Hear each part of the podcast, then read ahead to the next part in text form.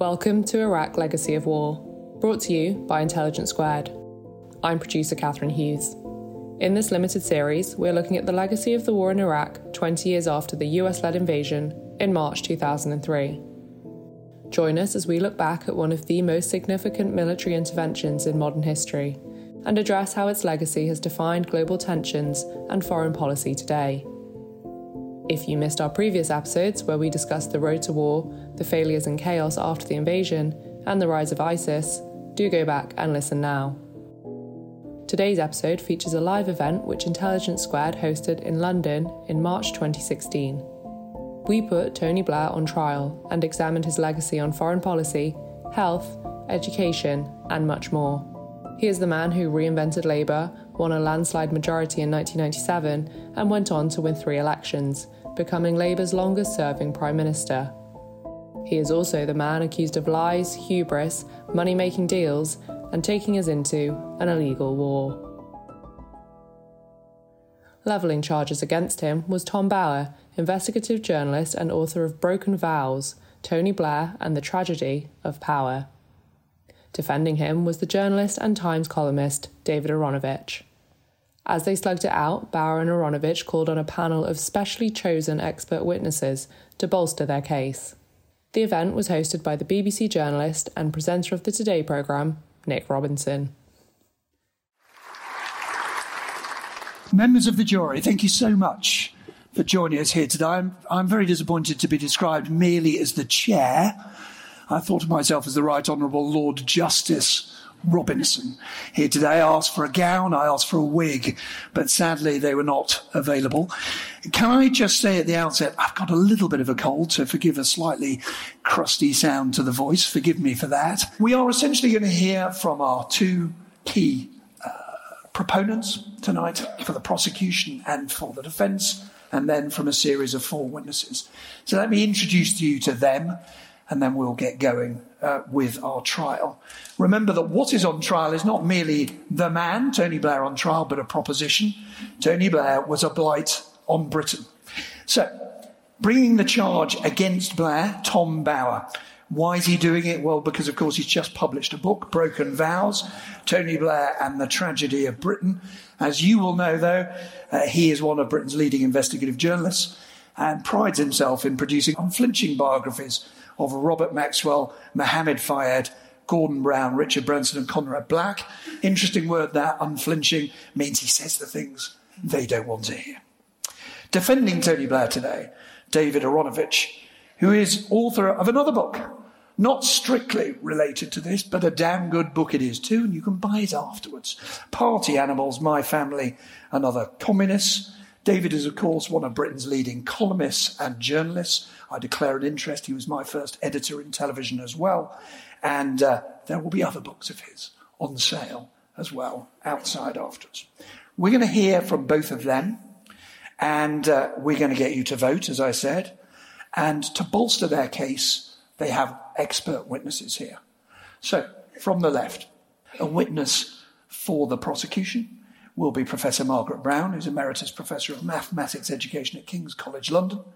Next to her, Michael Clarke, Director General of RUSI, the Royal United Services Institute, up until last year. Next to him, Matthew Taylor, Chief Executive now of the RSA, but a Downing Street advisor to Tony Blair for many years. And finally, John McTernan, Tony Blair's Director of Political Operation for quite a few years as well. But let us um, get straight on with the trial itself. And to start with, we are going to make the case, hear the case made for the prosecution against Tony Blair. Tom Bower is going to have 10 minutes, and my high tech device will be throughout.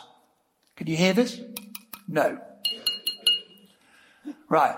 One ping means you've got a minute left, or in the witness's case, 30 seconds. Two minutes means wrap up, or technically Shut up now and sit down because you're over your time.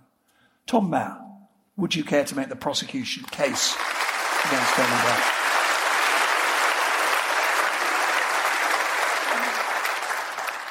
Good evening. In May 97, Tony Blair was supremely popular. Britons wanted change. His charming personality and promise to be purer than pure whiter than white, was a relief from the fractious, sleazy Tory regime. Now, nearly 20 years later, we want to understand what went wrong. How come that virtuous character is a derided carpetbagger? Were we all fooled at the outset by a brilliant actor, or did an honest hero fall victim to the temptations of power? Did he embark on government in bad faith, or, infected by vanity and uncertain values, did he lose his way? For a start, the mistake made by the electorate was thinking that Blair arrived in Downing Street with a programme for government. He didn't. Despite all his promises, he had devoted his energy to winning the election and ignored largely what would follow victory.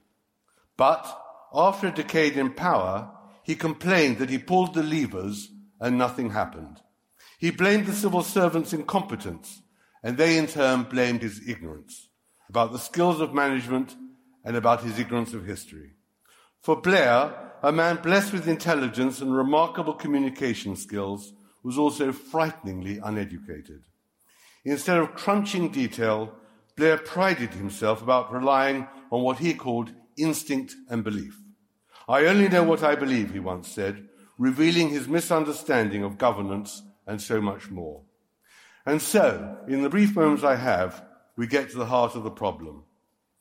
Blair's inheritance in 97 was a growing economy, control over immigration, a widespread trust of Britain's robust institutions, but undoubtedly an underfunded NHS and education system. Yet over the previous 18 years, the Tories had developed by trial and error schemes to improve the NHS and education, to defeat what Blair himself would later call the forces of conservatism within those professions. And their solution was to give patients and parents choice, and by encouraging competition amongst schools and hospitals, get better service for British citizens. Blair abolished those delicate beginnings. He introduced targets, performance indicators, and in turn cheating on the back of vast expenditure. Of course, there were substantial improvements in the NHS, but not commensurate with a 300% increase in the budget. Billions were poured into the NHS and productivity declined. Doctors and nurses got huge pay increases but worked less hours. Unlike Thatcher, Blair was never heard to say, I want my money well spent. By 2001, Blair realized the Tories had been right and tried to reintroduce thereafter choice and competition. The result was expensive and chaotic. In education, it was the same. The Tories' numeracy and literacy hours for primary school children were genuinely improving standards. Labour kept the headlines, but imposed on teachers targets and told them how to teach. As a result, 11 year olds were taught how to pass tests, but were denied knowledge and understanding. Nine years later, at the beginning of this year, the OECD reported that British undergraduates were classified in literacy and numeracy as the worst of 23 developed nations. That damnation was a direct result of the strategist targets and tests introduced by Blair after 97. You would not have known that truth from Blair's spin. Blairite statistics were massaged and exam results were inflated. The same deception concealed the government's immigration policy. Blair never told the electorate that he approved the entry of half a million immigrants a year. Those who dared to protest were called racists. The unchallengeable proof of all that dishonesty are the 120 civil servants I interviewed for the book, plus, of course, the dozens of Labour politicians and Blairites prepared to confess the truth. I believe we can rely on the identical credibility from the dozens of military officers and the most senior civil servants about the wars in Iraq and Afghanistan Two wars launched on the basis of lies. How could a mature democracy like Britain commit itself to fight those two wars on a false prospectus? Was Blair gripped by a god or a demon to so willfully ignore the predictions of disaster? No one predicted in 97 Blair's interest in war. After all, he'd even avoided the cadet force at school. It had turned Britain into a global troubleshooter, what he called a force for good. Convinced he could rid the world of tyrants, he never considered the consequences behind the headlines. The result was an undermanned, ill equipped, and underfunded and fatally misguided British Army dispatched to fight the biggest war since Korea, based on faulty intelligence, misjudged purposes, and from both they returned humiliated. That occurred because Blair excluded from his office experts who were critical. He acted on instinct rather than knowledge, and he acted in a conspiratorial secrecy because he knew his military ambitions in Iraq were illegal. Blair was not Bush's poodle. Ever since he joined Clinton in bombing Iraq in 98, he had wanted to topple Saddam. He always supported regime change. That desire intensified after 9 11, the Islamic attack on New York. Blair's problem was that an unprovoked war to topple Saddam was illegal under British law. So, having secretly settled in November 2001 on that policy, 16 months before Iraq was invaded, he contrived a smokescreen to justify the invasion, namely Iraq's supposed possession of WMDs in defiance of the UN. Let's be clear about the lie. For 16 months, Blair told the British people that Iraq's WMDs posed a fatal threat forbidden by the UN. But his real intention was regime change. Whitehall's traditional machinery of government would have stopped that chicanery but Blair's SOFA government had deliberately dismantled the safeguards to halt his ambitions. Until July 02, seven months after 9 11, Blair's intention to join Bush's invasion was known to very few in Downing Street. Those deliberately excluded were the Cabinet, the Cabinet Secretary, the Defence Chief, and the Permanent Secretary of the Defence Ministry. To go to war without all their advice was unprecedented. Even in July 02, when Admiral Mike Boyce, the Chief of the Defence Staff, was not even then told that a decision had been taken. Nevertheless, Boyce warned Blair about the dangers. From that moment, he was regarded with suspicion. He told truth unto power. On the eve of war, Blair tried to fire Boyce. Afghanistan was the same. Intelligence was wrong, the army was undermanned, untrained, underfunded. 453 people died, hundreds have been maimed, and it cost Britain 38 billion pounds for nothing. And the worse and worse the damage to Britain's military was compounded. The army's plight today mirrors that of Britain's education institutions, the NHS, the judiciary, the city, and parliament. So many British values have been tarnished by Blair, not least the absence of any shame of wrongdoers in public life. So, in conclusion, Blair's decade did make a difference, but it was the wrong difference. He tapped the right sentiments, but betrayed the people's trust. Blairism was not an ideology, nor a set of principles. It was a concoction of intentions, dressed up in verbless prose, usually mentioning modernization. But it was modernization without meaning. Unlike Thatcherism, there is no Blairism. In the name of Britain, he fought wars to remove dictators and now profits from serving dictators. Did Blair suddenly change after leaving Downing Street, or was he always a charlatan who concealed his true character through spin? In my opinion, he was an uneducated opportunist whose decade was a missed opportunity, and the tragedy is a blight on Britain for the rest of our lives. Thank you very much.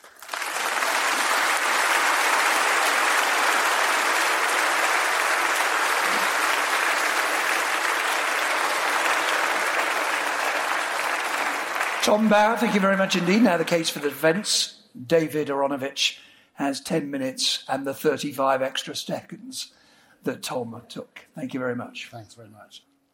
First, let's kind of try to think back to those terrible days when Tony Blair was in power and how awful it was, and how dreadful we felt in 2001 just before we gave him a second election victory, and how very bad we felt again in 2005 when we gave him a third election victory and how dreadful MPs felt about the entire 10 years of Tony Blair's Prime Minister when, on his last Prime Minister's question time, at the end they broke into spontaneous applause from all sides of the chamber.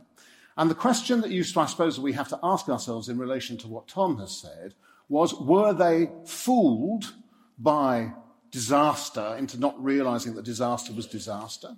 Somehow or other, the victims of an incredible con trick which at that point had been going on for 15 years, because if that's true, and we were all fooled into this extraordinary contract for those 14 years, then actually the people who should be on trial here is us and not Tony Blair. Or is there just a possibility, a third possibility, that Tom Bower has not considered, which is that in that 10 years, Tony Blair did quite a lot of things which were both necessary and good, and that many times and often the people of this country and members of parliament and others, not just within the Labour Party, supported him for doing it. You could argue that one of the signal achievements of the Blair administration was the Good Friday Agreement of 1998 and the subsequent events in Northern Ireland that brought to an end a conflict in which 3,500 British citizens had died over the years, including 800 British military. And to give you some kind of context, that is more than were died in Afghanistan and Iraq put together. Tom has 68 words on the Good Friday Agreement. 68 words. By contrast, he has 450 words on unsourced tittle tattle about a supposed relationship between Blair and Rupert Murdoch's third wife, Wendi Deng. Now, I would put it to you as we go through that such an imbalance is not a product of an intention to try and balance the truth for you. There's also a certain kind of looseness in Tom's approach which I found on page 13 when he was dealing with communication strategies. is very early in the book. Quote, ensuring that Labour supporters in the media repeated the message had paved the way to victory. The most important ally being John Birt, the BBC's Director General, who had contributed to money to Blair's campaign to become party leader while still employed by the corporation. The only possible reason for having those two sentences in that proximity and in the same paragraph is to give the impression that John Birt, as a senior figure in the BBC, had lent on the journalists at the BBC to be favourable towards Blair. There's no evidence for that. There's no evidence for that at all. There was a footnote in the book to Anthony Seldon's book, which simply says that John Birt did make a contribution to Tony Blair's campaign as Labour leader back in 1994. But the suggestion is clear. And then, when the serialisation came out, you could tell, in a sense, what the least favourable papers to Tony Blair wanted to make of what they thought Tom had done. And this was how the Mail headlined it Conman Blair's cynical conspiracy to deceive the British people and let in two million migrants against the rules. Explosive new biography lays ex PM's betrayal bare. Tom Bowers' new book, Broken Vows, Tony Blair, The Tragedy of Power, lays bare how the PM presided over a silent conspiracy to change face of the UK. Book reveals how Blair instructed ministers to wave tens of thousands of asylum seekers into the UK under the cover of there being economic migrants. Essentially, what Tom is saying is that there were a lot of asylum seekers. So what the government did was it decided that it thought that immigration was a good thing, but everybody else thought it was bad. So it would change the rules on immigration without telling anybody, so people would sneakily get in. And one of the ways that they would do that is that they would rebadge asylum seekers as economic migrants. This is rubbish. It is actually not possible, Tom, to do that. I talked to quite a few immigration experts and also to the man who was responsible for writing the paper that you say was effectively buried by Tony Blair. And this is what he said. Not only are the facts all wrong, not only have you missed out the fact that Barbara Roche's speech, to the immigration minister, setting out a change in policy was well covered by the BBC, by the Telegraph, and other papers, and even I noticed it at the time, and so on. Not only did all that happen, but Tony Blair approved, contrary to what it says in your book, and read the, the report upon which it was based, and approved the publication of the report, making that recommendation. That's contrary to what you have in your book. And I don't know on what basis you managed to get it wrong, but I do know that it is a very peculiar government that decides to fool people that they're going to do something very quietly and behind their backs as a conspiracy, and does it by having a minister make a speech about it, which is covered in the media. But that's actually what happened.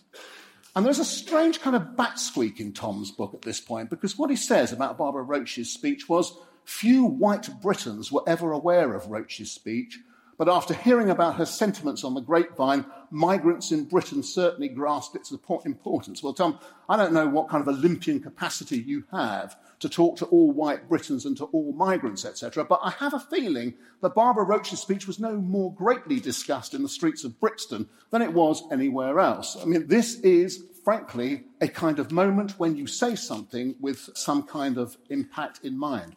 You then go on to say that Tony Blair did not care uh, whether or not communities integrated, suggesting that almost any attempt to have a discussion about integrated communities was, in your words, racist. Actually, After the Oldham riots just before the 2001 general election, there were two reports commissioned, one of which was the Cantle report, which was issued in December 2001, had a very big impact on government, was spoken about by ministers, etc., and which does not even receive a mention in your book. There is no mention, despite all your talk about integration, etc., of the Cantle report post the Oldham riots, which is extraordinary. I just use this as an example. I could talk a long time about Iraq, but I won't have the time and I'm not going to, and so on. We'll maybe come on to matters of that later. This is an example, if you like, of skewing the argument about Tony Blair and Tony Blair's legacy. What you won't get in there, you won't get in there kind of little things like the right to roam, the extension of the right to ramble, which was done by the government after 120 years of people trying to change legislation. You get one small sentence in which the term national minimum wage, I actually looked it up in the index. I looked under first under minimum, nothing, and then under national, nothing. And then I looked under wage, and finally, on page 119, there were eight words on the national minimum wage, introduced in 1998. In 2000, 1996, the Conservative prospective candidate for Stafford had said the minimum wage would send unemployment straight back. In 2005, David Cameron, who was that man, said, I think the minimum wage has been a success, yes. It turned out much better than many people expected, including the CBI. Tony Blair presided over, and that government, over a liberalisation of policy on things like gay rights against the opposition of the Conservative Party, both in the Lords and to a significant extent in the Commons. For instance, those opponents to equalising the gay age of consent included such luminaries as David Davis, Nigel Evans, William Cash, John Redwood, Iain Duncan Smith, and so on. So no wonder they don't like the European Court of Human Rights. It's hardly surprising because actually one of the early judgments of the ECHR in the late 90s was about equalising the gay right of consent. I haven't got much time. I could go on about Welsh devolution, Scottish devolution, the London mayor. I could go on about, and we will talk a bit more about what I think were, and we think were, the education achievements and the health achievements, the way in which we got away from the situation whereby when I first sent my children to primary school in London in the early 1990s before the Blair government, it was an open secret and in fact, it wasn't even, think it was well discussed, what an impossible situation London's education was in.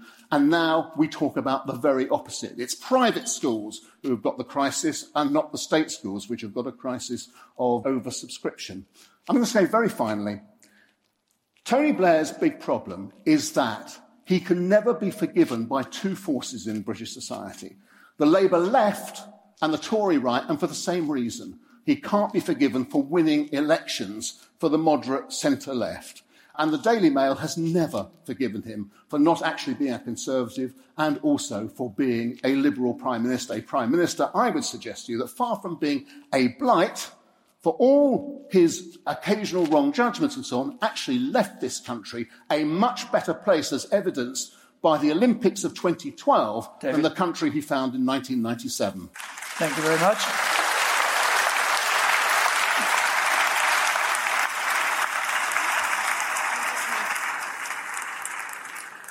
Well, you've heard the case for the prosecution. You've heard the case for the defence. You'll get the chance to hear in a little while the, uh, both of them having the chance to respond to some of the points that were made. But before we do that, what we want to do is hear from our expert witnesses. And our first witness I'm going to welcome is Professor Margaret Brown. Just to remind you who she is, she's the Emeritus Professor of Mathematics Education at King's College London. And Tom Bower, your witness. I'm afraid the time is short, it's three minutes for each witness, but there will be plenty of time afterwards to come back and plenty of time for you, ladies and gentlemen, members of the jury, for you to interact with the people on the stage as well. Tom Bower. Uh, Professor Brown, do you think Britain's education, uh, do you think Tony Blair's education policy helped or hindered the education of Britain's children? Right. Um, well, of course, he started with education as his high priority. We had education cubed rather than intelligence squared as the major aim of his government. And uh, it wasn't long before we began to see things falling apart. And I guess it must have been extremely frustrating and very disappointing to see the results of some of that. First of all, there was panic uh, in the DFE. Uh, I was originally involved with the numeracy strategy, and as you watch the results fail to go up, uh, there was deep panic about what was going wrong. First of all, the, the screws were tightened. Teachers were told not only what to teach, when to teach it, how to teach it, exactly what content to cover in what lesson, but they were given lesson plans and told exactly what to say through each lesson. So we reached the state that we'd always laughed at France as having undergone of the minister being able to say at 11.15 on a Tuesday morning, every year four child is learning the same thing. Um, they tightened it up. They put pressures on teachers and children. Um, and they eventually started throwing new ideas to try and get the the results up. But try as they might, the international results were falling catastrophically, and the PISA results, both maths uh, and English reading and also science, were all falling over the time. Uh, not only the attainment results, but also the attitudes of children and of teachers were, uh, were going down. There were 20% uh, fewer children felt that they enjoyed maths uh, at the end of the period than at the beginning. Thank you very much for being disciplined with the time. You'll get a chance to say some more. David Aaronovitch, your first witness is uh, Matthew Taylor. Uh, thank you very much, Professor Brown. Um, Matthew Taylor, you were at number 10 in the last part of the Tony Blair uh, leadership and so on. How would you respond to what Margaret Brown has just said? Well, I'd respond by saying that the LSE's authoritative account of Labour's record in office said that Labour met nearly all its educational attainment targets and reduced socio-economic gaps between the poorest and the richest in every area of educational attainment. I would secondly point out that the IFS conclusion of Labour's government was that no government in recent history has made so much uh, progress in relation to redu- reducing pensioner poverty and in relation to reducing childhood poverty. I'd add that the effect of Labour's tax and spend policies over their entire term of office was highly redistributive. The fact that inequality was rising in the outside world was a challenge for all governments, but Labour's policies were redistributive, which is why inequality held steady in this country while it rose uh, in others. So I think basically I'd offer some facts. Matthew Taylor, thank you very much indeed for being disciplined with the time. Thank you, ladies and gentlemen. So, our third witness that we're going to hear from is Michael Clarke. As I told you before, he was Director General of the Royal United Services Institute until last year. Tom Bower, your witness. Uh, Michael Clarke, do you think that in launching wars against Iraq and Afghanistan, Tony Blair was actually acting in Britain's interest and honestly telling the British public what his agenda was? I think he was confused in his own mind to begin with on Iraq he, I don't know when he decided on regime change as the real objective. It certainly wasn't WMD, and it wasn't for the Americans either. Wolfowitz, Paul Wolfowitz in the States has admitted that in his memoirs. He said WMD is what we united around. It was the one thing that united everybody because America was quite disparate as well. I don't know when he decided on regime change, but he came to the conclusion in April 2002 at the Crawford meeting that the Americans are going to go, whatever happened. And in a sense, his, his, his assumption was, right, if the Americans go, we go with them, right or wrong. And that has been said by some senior civil servants. If the Americans are making a strategic blunder, we cannot allow them to make it alone. That's been said. So that was his basic idea. But then, um, in a sense, he, his sin is a sin of hubris because he says, I, Tony Blair, will deliver the US to the UN to legitimize it. And that will bring the Europeans in. And then we'll start a new roadmap to peace in the Middle East. And we'll remake the Middle East on the basis of this. And I, Tony Blair, will bring all these elements together. It was huge arrogance and hubris. And the thing about that strategy is that it, it would fail unless it all worked. And in reality, none of it worked. So we ended up on this, this rail track towards war um, which we could not get off after April 2002. Do you think that in, in the aftermath of Iraq, he learnt the lessons and applied them when it came to the second war in Afghanistan? No. Uh, the decision to get involved in Afghanistan in 2006 was one of the least satisfactory decisions that the British system has made because it was a pretty big decision and it was almost made as an afterthought. Partly because Afghanistan was going wrong between 2001 and 2003 4. It was getting frozen out by what was happening in Iraq, so nobody was giving enough thought to Afghanistan. And there was almost a sort of trivialization about what was going on. NATO agreed to go nation building in Afghanistan. When I heard the NATO decision, the North Atlantic Council had made that decision, who the hell was there? Were they asleep that they're going to go nation building in Afghanistan? Geoff Hoon was there, it turns out. Um, I couldn't believe it. And it was a huge operation, a, a huge potential, taken on the basis of pretty poor intelligence and not very good understanding. And in a way, Iraq messed up Afghanistan because the Iraq problem made it almost impossible to get the Afghanistan problem right. And we wasted five years in Afghanistan so that by the time we recommitted in 2006, we had a much more difficult job to perform. It was very hard indeed. Thank you very much indeed.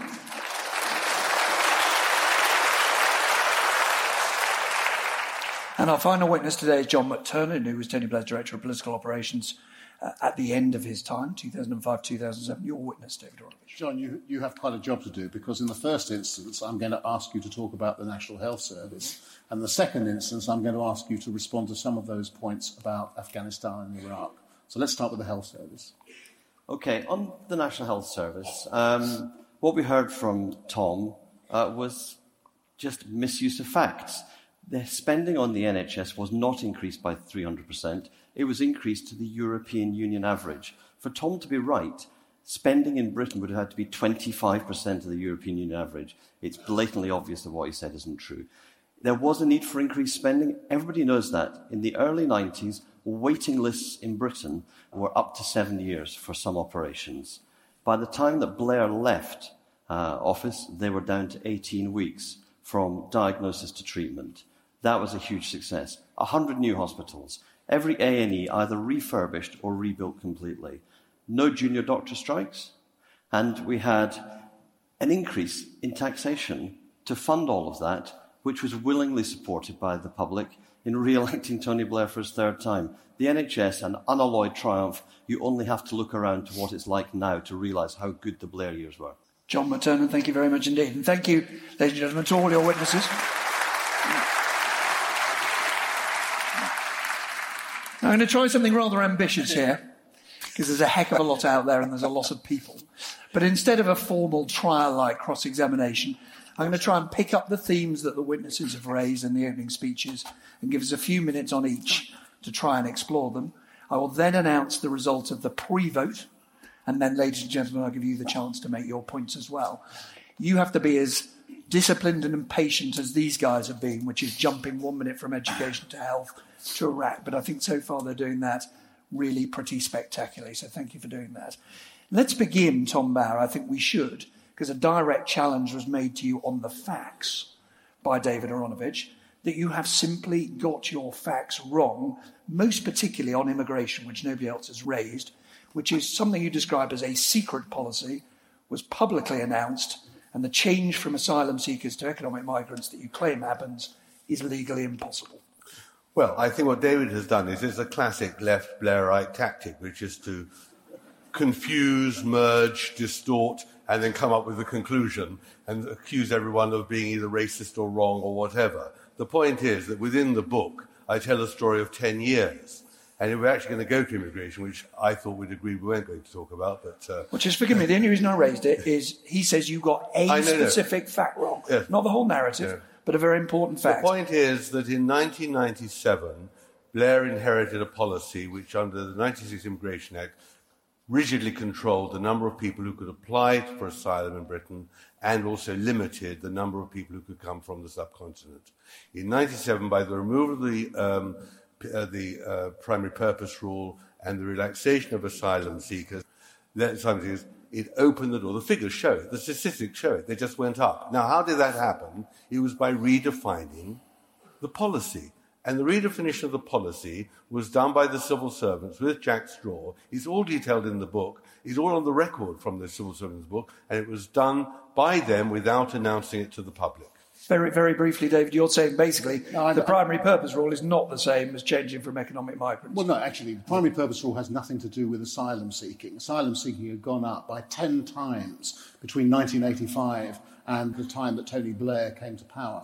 Uh, and so on, and been a significant problem. The primary purpose rule is a completely different thing. It's about the families, about migrants who had already come to Britain, in many cases actually become British. That's the point. The main point that Tom makes, however, is that there was a slimy conspiratorial move that rebadged asylum seekers. He says this specifically as economic migrants. That is nonsense. It was impossible to do it, and indeed it wasn't done. Thank you both. You've been, again, very disciplined. I'm whizzing through.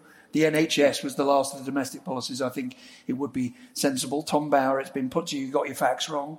You said that right. health spending had increased by 300%. Right, okay. It had increased the EU average okay. of 8, John, 8% of GDP. Yeah. John, in 1997, the NHS budget was 33.5 billion. Mm-hmm. In 2010, it was 115 billion. What's that? Is that not a tripling? You're doing cash to cash. You have to do it in real terms. You're not doing, you've got to use it in real terms. I'm talking, I'm talking about the NHS budget. Oh, are you talking about cash or are you talking? He's not talking in real terms. He's I'm not, talking he's not about, comparing real terms budgets. You right. See, this is the whole problem with arguing with well, David. This pro- is exactly problem. You, problem you, must let me, you must let me say something. This is the whole problem which the book cuts through. Every time one says something which is based on a fact, the government publishes a statistic saying the government spending on NHS this is so simple. It's 33.5 billion. And in 2010 is over 110 billion. There is no dispute about that. Normally, if I asked you your salary 10 years ago, you wouldn't say it had tripled. If uh, inflation had gone up 20% a year, nobody measures anything that way, Tom Bower. Well, so why, can I just ask you, yeah. why are you using cash figures? Nobody in this room would ever use cash well, because figures. Because that's the way the government presents, the way that Labour presented the increase in spending okay. throughout their whole period in government what they was claimed what was it was tripling. Yeah, well, no, this isn't the phony figures. This isn't the, the Gordon Brown Sorry, tripling. So, so, so, can, I, can I just make a, make a point? Here, Tom? A, the, the figure is clearly ludicrous because you don't allow for things like inflation and so on, let alone the inflation within the costs of the NHS itself. But you don't even make an allowance for an increase in population. Okay. So it become a kind of a crazy thing. It's not 300% in real terms, even. And when you allow for the factors of what the NHS has to cover, it's nothing like Briefly. that. Well, I mean, the, po- the, population of England increased by 5 million uh, over that period, just to, to put a little point there. There was inflation. But the real thing to remember is during the last period of Tory government, there were winter crises in our hospitals. Flu overwhelmed A&E departments. There were, there were patients on trolleys not just in, not in beds, in trolleys, in corridors. There were no winter flu crises under the Labour government because the money went to the hospitals, the money went to care, the okay. waiting list. I think Tom Bower's point in his we, speech, we, John, John allow me, the point in his speech was not that there were no improvements in the NHS, mm-hmm. but they no, were massively actually, disproportionate yeah. to the investment. yeah, and I'm, I'm, explaining exactly what those improvements were and why they are linked to the increase in spending, increase in population, increase in spending, increase in inflation, okay. and the outcomes were we have got in Britain, still have them because the, the, the current government keep to them, the best shortest waiting in A&E times in the world. John McTernan, thank you very much. I'm sorry to push you, but time is uh, always against us. Let's move on to that minor subject of war, shall we? yeah. That won't raise any emotions. That won't take no. any time to get through at all. Now, Tom Bower, uh, you're not on trial, but Tony Blair is, but in a sense your claims are. You said that Tony Blair effectively faked the threat from WMD and then in your speech, you said, no, Sir Richard Dearlove had said this, uh-huh. WMD. Isn't that a problem with your argument? If the Prime Minister is advised, you may think it's bad advice, you may think it's wrong advice, you may even believe that Dearlove was lying. But how can you claim that Blair was lying and then in another sentence say, no, no, no, he was told to say this by Sir Richard Dearlove? Well, fair enough, that's a good point. And let me answer it very quickly. Mm-hmm. If you dismantle the process of scrutinizing MI6's intelligence so that it is no longer subject to the rigor of testing it. You do it with one purpose only, because you're satisfied with what they're telling you. And Tony Blair was thrilled or satisfied with Dear Dearlove's report that Saddam had WMDs. And what was critical about that report by Dearlove was that from 1998 onwards, the British JIC, the Joint Intelligence Committee, had said that Saddam did not have them. It was sporadic and patchy. and the, the, the, the JIC uh, summary in 95 didn't even mention WMDs in Iraq because they'd been destroyed in 1991. They didn't have them. That's the whole point. So why did Dearlove suddenly say they have them? And why did John Scarlett change the accurate judgment that the intelligence is sporadic and patchy, and they probably didn't have them, to suddenly say, allow Blair to say it's extensive, authoritative, and they definitely got them. And that was because, let me finish my sentence. No, Nick's indicated Yes. that I should speak now. Yeah. So Let you're David now come back interrupting and then- me. yeah, David, you're. Uh, the Butler report made it absolutely clear. and If you read the Butler report and the, and, and the excerpts from the reports from the Joint Intelligence Committee, they do not say there was no WMD. They actually said that in their best judgment and as far as they could tell, there probably was WMD and a WMD program. So I don't know why you said what you said. Because said. simple now, let me answer that point. And that What, is the crit- point- the point that your what you're saying your was point. actually wrong? No, your point now about the Butler report, and this is absolutely gets to the heart of it. Robin Butler is well quoted in my book repeatedly. His words checked with him. His report was contaminated by a deal with Downing Street, which No, was brokered. sorry, sorry. which Let- let him finish point. Must let me finish, Let finish David. Yep. Which was brokered by John Chilcot, and that'll give you the reason. The deal why. that did what? Just tell the to audience. water down exactly what was said about WMDs. There couldn't have been a He report- had So let me just be clear, because the people have quotes, heard he had the David. quotes from the Just- Joint Intelligence Committee in the report. Just, just quickly then. You are claiming, let's just be clear, you are claiming that Robin Butler, former Cabinet Secretary, deliberately changed the wording of his own report in a deal to do what? He did, what, he, would- what he did was he negotiated a form of words which satisfied Downing Street. Okay. And what David is making the mistake, which the media made at the time, is that the heart of Butler's findings are in the appendix, which neither you nor any of the Okay. media read because of the imposition of. Let me bring in by- by- the expert witness. let Let me- bring in the expert witness because Michael has not had a chance to, to say. I'll ask you about other things you want to say, Michael, but are you familiar with the argument Yes. that that report was uh, rigged? And Yes. do you believe it? I, I don't know if it's true or not. I mean, I don't know if it's, it was rigged or not. But the, the question of WMDs, it was entirely plausible that Saddam had WMD. He'd used them before. He'd used them on his own people. Yep. They, there were programs around. Nobody quite knew. And remember, intelligence reports are full of bits and pieces. That's the nature of intelligence. Bit of pillow talk, bit of gossip, bit of, bit of this, bit of that. And intelligence people always put the caveats in. They're, they're full of caveats. If you ever see an intelligence report, it's nothing but caveats. And what was happening is that the caveats were, being, were, were just being airbrushed out. And these reports, which were actually pretty tentative, as they always would be, were, sound, were being made to sound as if they were really quite definitive. And the danger, I mean, people used to say to me, what, what lesson should we learn about this? I said, don't do it again. Don't use intelligence as some sort of public opinion former. The question I wanted to ask you is whether you agree with Tom Bower. Tom Bower says that he believes that Tony Blair made a decision 16 months out. I thought you were not saying that. You seem to say we don't know. Well, I don't, yeah, I don't know if he made that decision so far out. I mean, maybe the Chilcot report will tell us. But what, what I do know is that he had decided by April 2002 that, that, that this was going to probably end up in war. Not inevitably, but probably. And once you say right? regime change is what we're after, then war becomes more, more likely. John Burton, without getting bogged down in Butler or bogged down in mm. timescales mm. or bogged down in which summit it was Crawford or whatever, it is clear. I was reporting at the time. We all, we all knew. Every news conference I went mm. to from 2002, we were going to war with Iraq. We all knew it. He just didn't declare it as policy.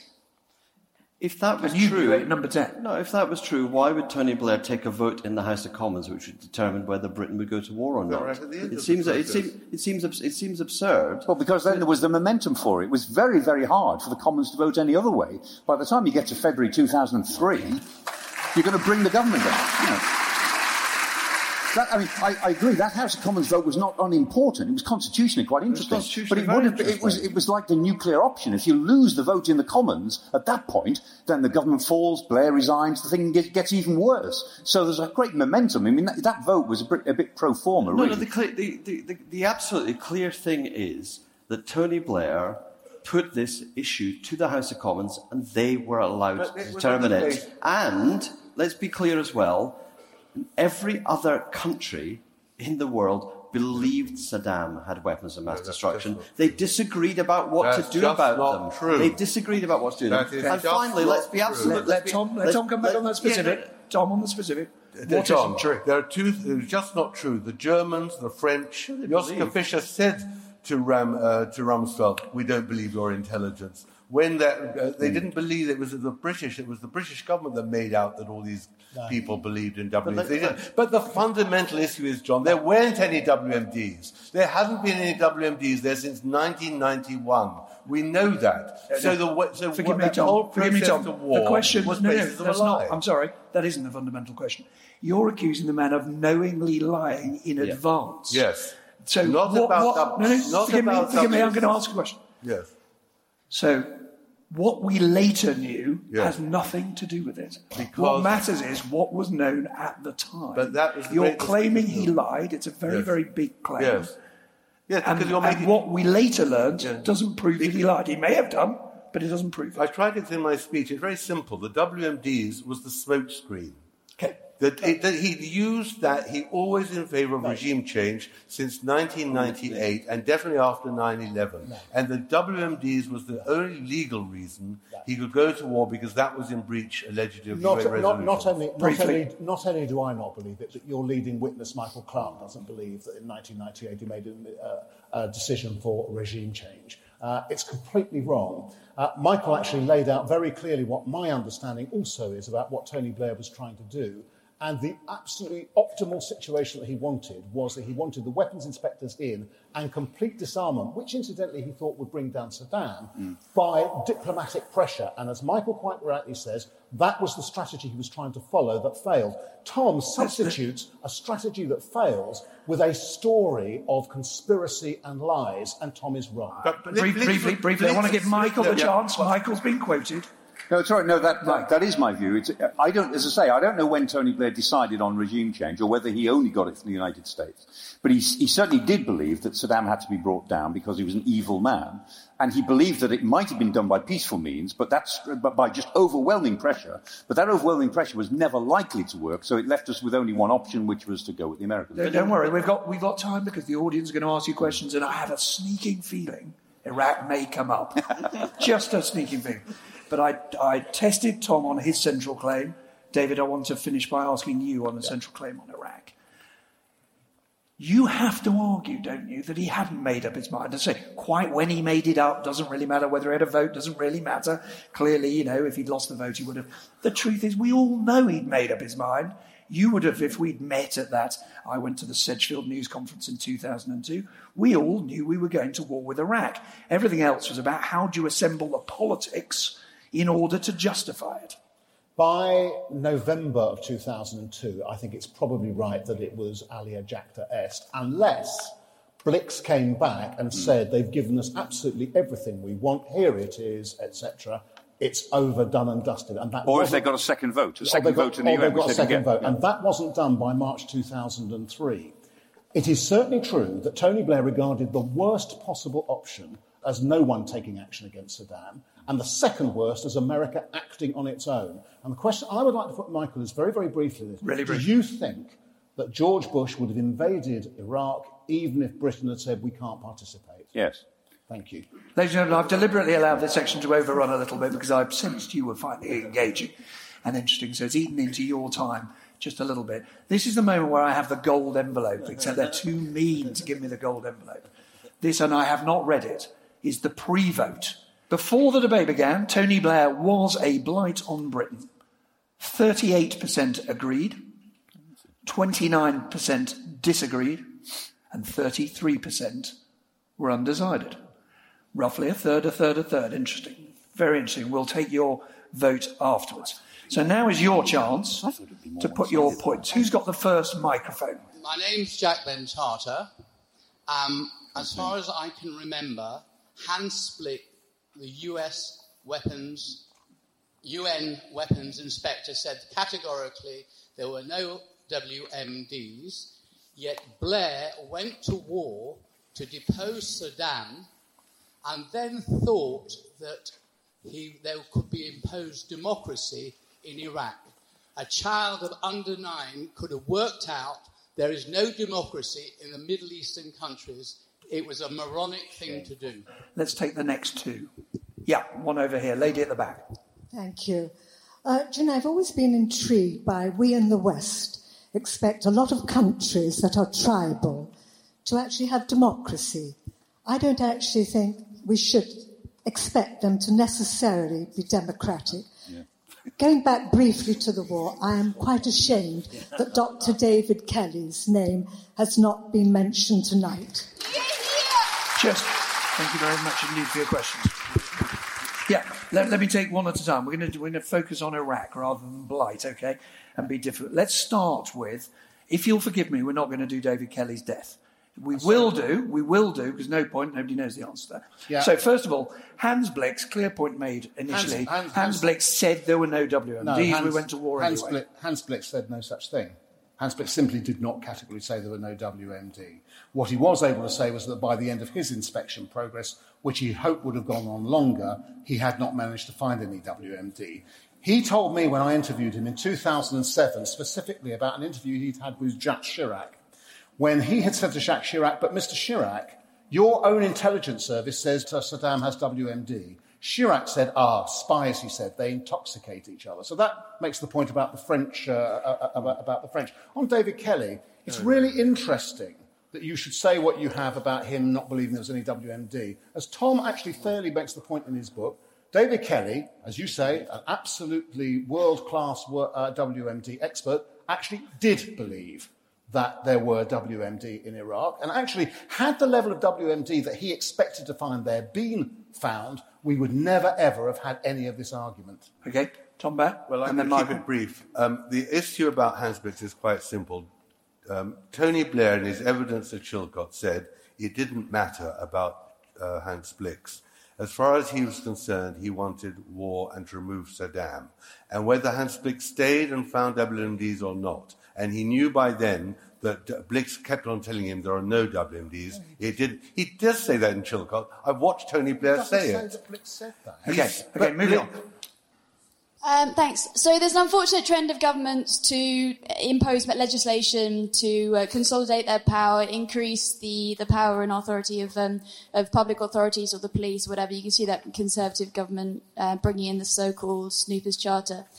Um, so there's uh, two major bits of legislation that the um, the Blair government brought in in their first term, whose thrust was to uh, grant powers to uh, non-executive uh, bodies or individuals to hold a government to account. And those were, briefly? Uh, the Human Rights Act and the Freedom of Information Act. Um, I just wondered if the panel could could, could uh, comment on those briefly. Okay, thank you very much. Tom Bower, you've been accused of ignoring things that uh, put Tony Blair in a good light. I've no idea whether you did 35 words or 150 on the Human Rights Act or the Freedom of Information I Act. I think it was none, wasn't it? But do, don't they matter? Can Don't they just- matter in the balance sheet?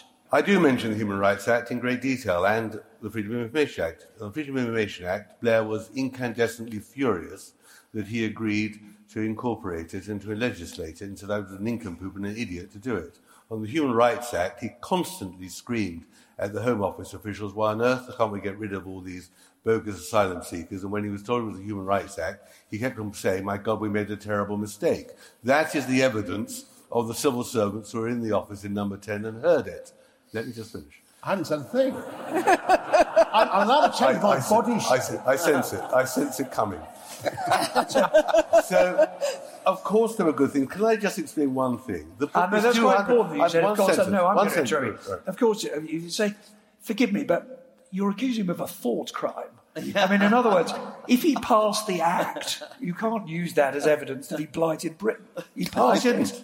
And I then didn't. say that he, But that I didn't didn't. really mean to pass But it. But I didn't say or he regretted passing it. He did pass it. What I can't understand about people when they criticise a book is that if they want to have things about Northern Ireland and freedom of exchange at great length, they should write a book about it.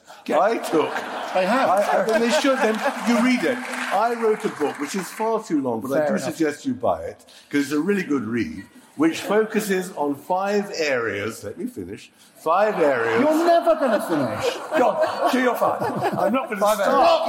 He's, he's now, he's now touting his book, and Nick's letting him. He's complaining because I'm trying to get a word. in. Yeah, briefly, you're basically saying you, you were not trying to do the whole waterfront. You were doing the things on which you think he was could be found guilty. Yeah, yeah. Which he should be judged on, not Okay. found guilty. Okay, understood. And you listed Right, so- very so- so- clearly, haven't? Matthew. See, I, I, I've read the book and it's well written, it's very entertaining. Well done. My, uh, my, my, my concern about it is this. we live in a world where there is a high level of cynicism about government. There's a lot of apathy towards politicians. Being in government, running countries, is a very difficult thing to do. I often want to condemn this government and David Cameron and everything that they do. But having worked in number 10, I know that the main reality of government is that it's very tough, it's very hard, and it's full of people trying to do the best they can in difficult circumstances. The reason I object to your book, Tom, is that I don't think it's a public service to write a book in order to entertain people by trying to portray a person and an entire government as being evil and wrong, when the truth is, as you well know, much more complex than that and much more wicks than that. And actually, people need to read about the truth, not just to read things that are entertaining and pander to their prejudices.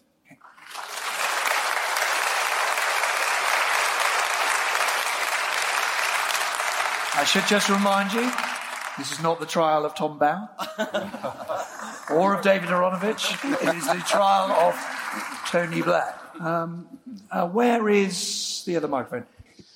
Ten years later from now, if we are here talking about problems with education, National Health Service, are we still being still complaining and blaming Tony Blair? yes. Okay. I suppose that was a point in a way directed at you, uh, yes. It? Which is, of course, you know, yeah. not everything got marvellous. Well, it's true of every government. Yeah, I think that's right. I mean, I, I think all governments have a problem in education because educationists uh, are seen as lefties, whether they're in schools or local authorities or universities. I mean, there were a lot of people who did know about education in 1997, and very few of them were consulted because there were a number of people around who thought they had the simple answer. And of course, you're right, education is very complex and it's not going to be easy to lift those standards. But I think the, one of the problems was that Blair wasn't looking in the right place. Okay. Another. Yes, there we are. Um, what effect can government actually have? What is the lag time between a policy being introduced and statistics for the children being literate or otherwise actually coming through? Tom Bower. Well, in a nutshell, what is very important to understand is that in 2001, 2001 the test showed great improvements amongst children. And from 2001 onwards, they plateaued or went down. And none, none of the Labour people, the educationalists or Michael Barber, who's head of the delivery, could understand why. And the reason was, as uh, Margaret Brown explained, is that the tests were fixed. The results were poor, and there had been an inheritance of good students from the Tory years. And so it was very easy to measure where the tests and everything were going wrong. The heart of this education argument, as it is on health and everything, is you can measure it very quickly. Productivity in the health service went down. It's measured by the King's Fund. The educational standards went down because it's measured by endless numbers of universities who did crunch the numbers of the tests of the children. And they saw the deterioration. And that was all caused by Tony Blair's government, and that is the blight. Thank you and very what much. I object, I, one sentence is, I do object to one thing about this whole argument, where Matthew says, I want the truth. There is no such thing as the left no and the right no, as the truth. There's an opinion. There's an interpretation. There is a judgment based on a set of facts which themselves are subject to. so you shouldn't actually accuse me of distorting the truth because I didn't. What I did was I took facts and I interpreted them. And a last word to Professor Brown. Right. It, I think that there is a problem because often the tests aren't the same tests. And, you know, so actually to compare standards is very difficult because you get slippage of standards or you get different tests. But actually, in two cases, we have results from the same schools before and after the numeracy strategy. And they show a very small change in, this is primary schools. Um, there is a small improvement, but a third of the schools had worse results after the numeracy strategy than they had before it. And those are exactly the same schools with the same intakes five years apart, two years before, two years after. Um, we also know that in those schools there was a greater split between the top and the bottom. So this notion that the gap was closed in those schools, the gap had opened even further. Thank you for your patience, Professor Brown. Thank you very much indeed. First of all, let me remind you what the vote was before the debate. Those who believed that Tony Blair was a blight on Britain, 38%. After the debate, 64%.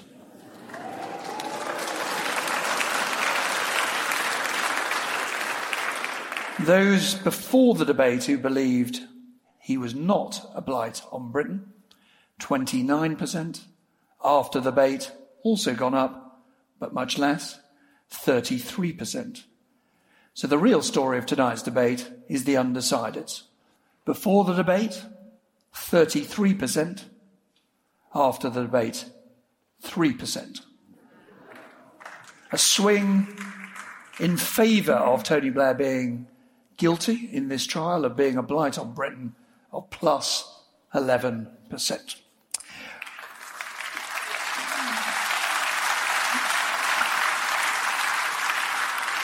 It only remains just before you leave, ladies and gentlemen, for me to thank, as I know you will want to thank, first of all, yourselves for your excellent questions David Aaronovitch, Tom Bower, John McTernan, Matthew Taylor, Michael Clarke, and Professor Margaret Brown.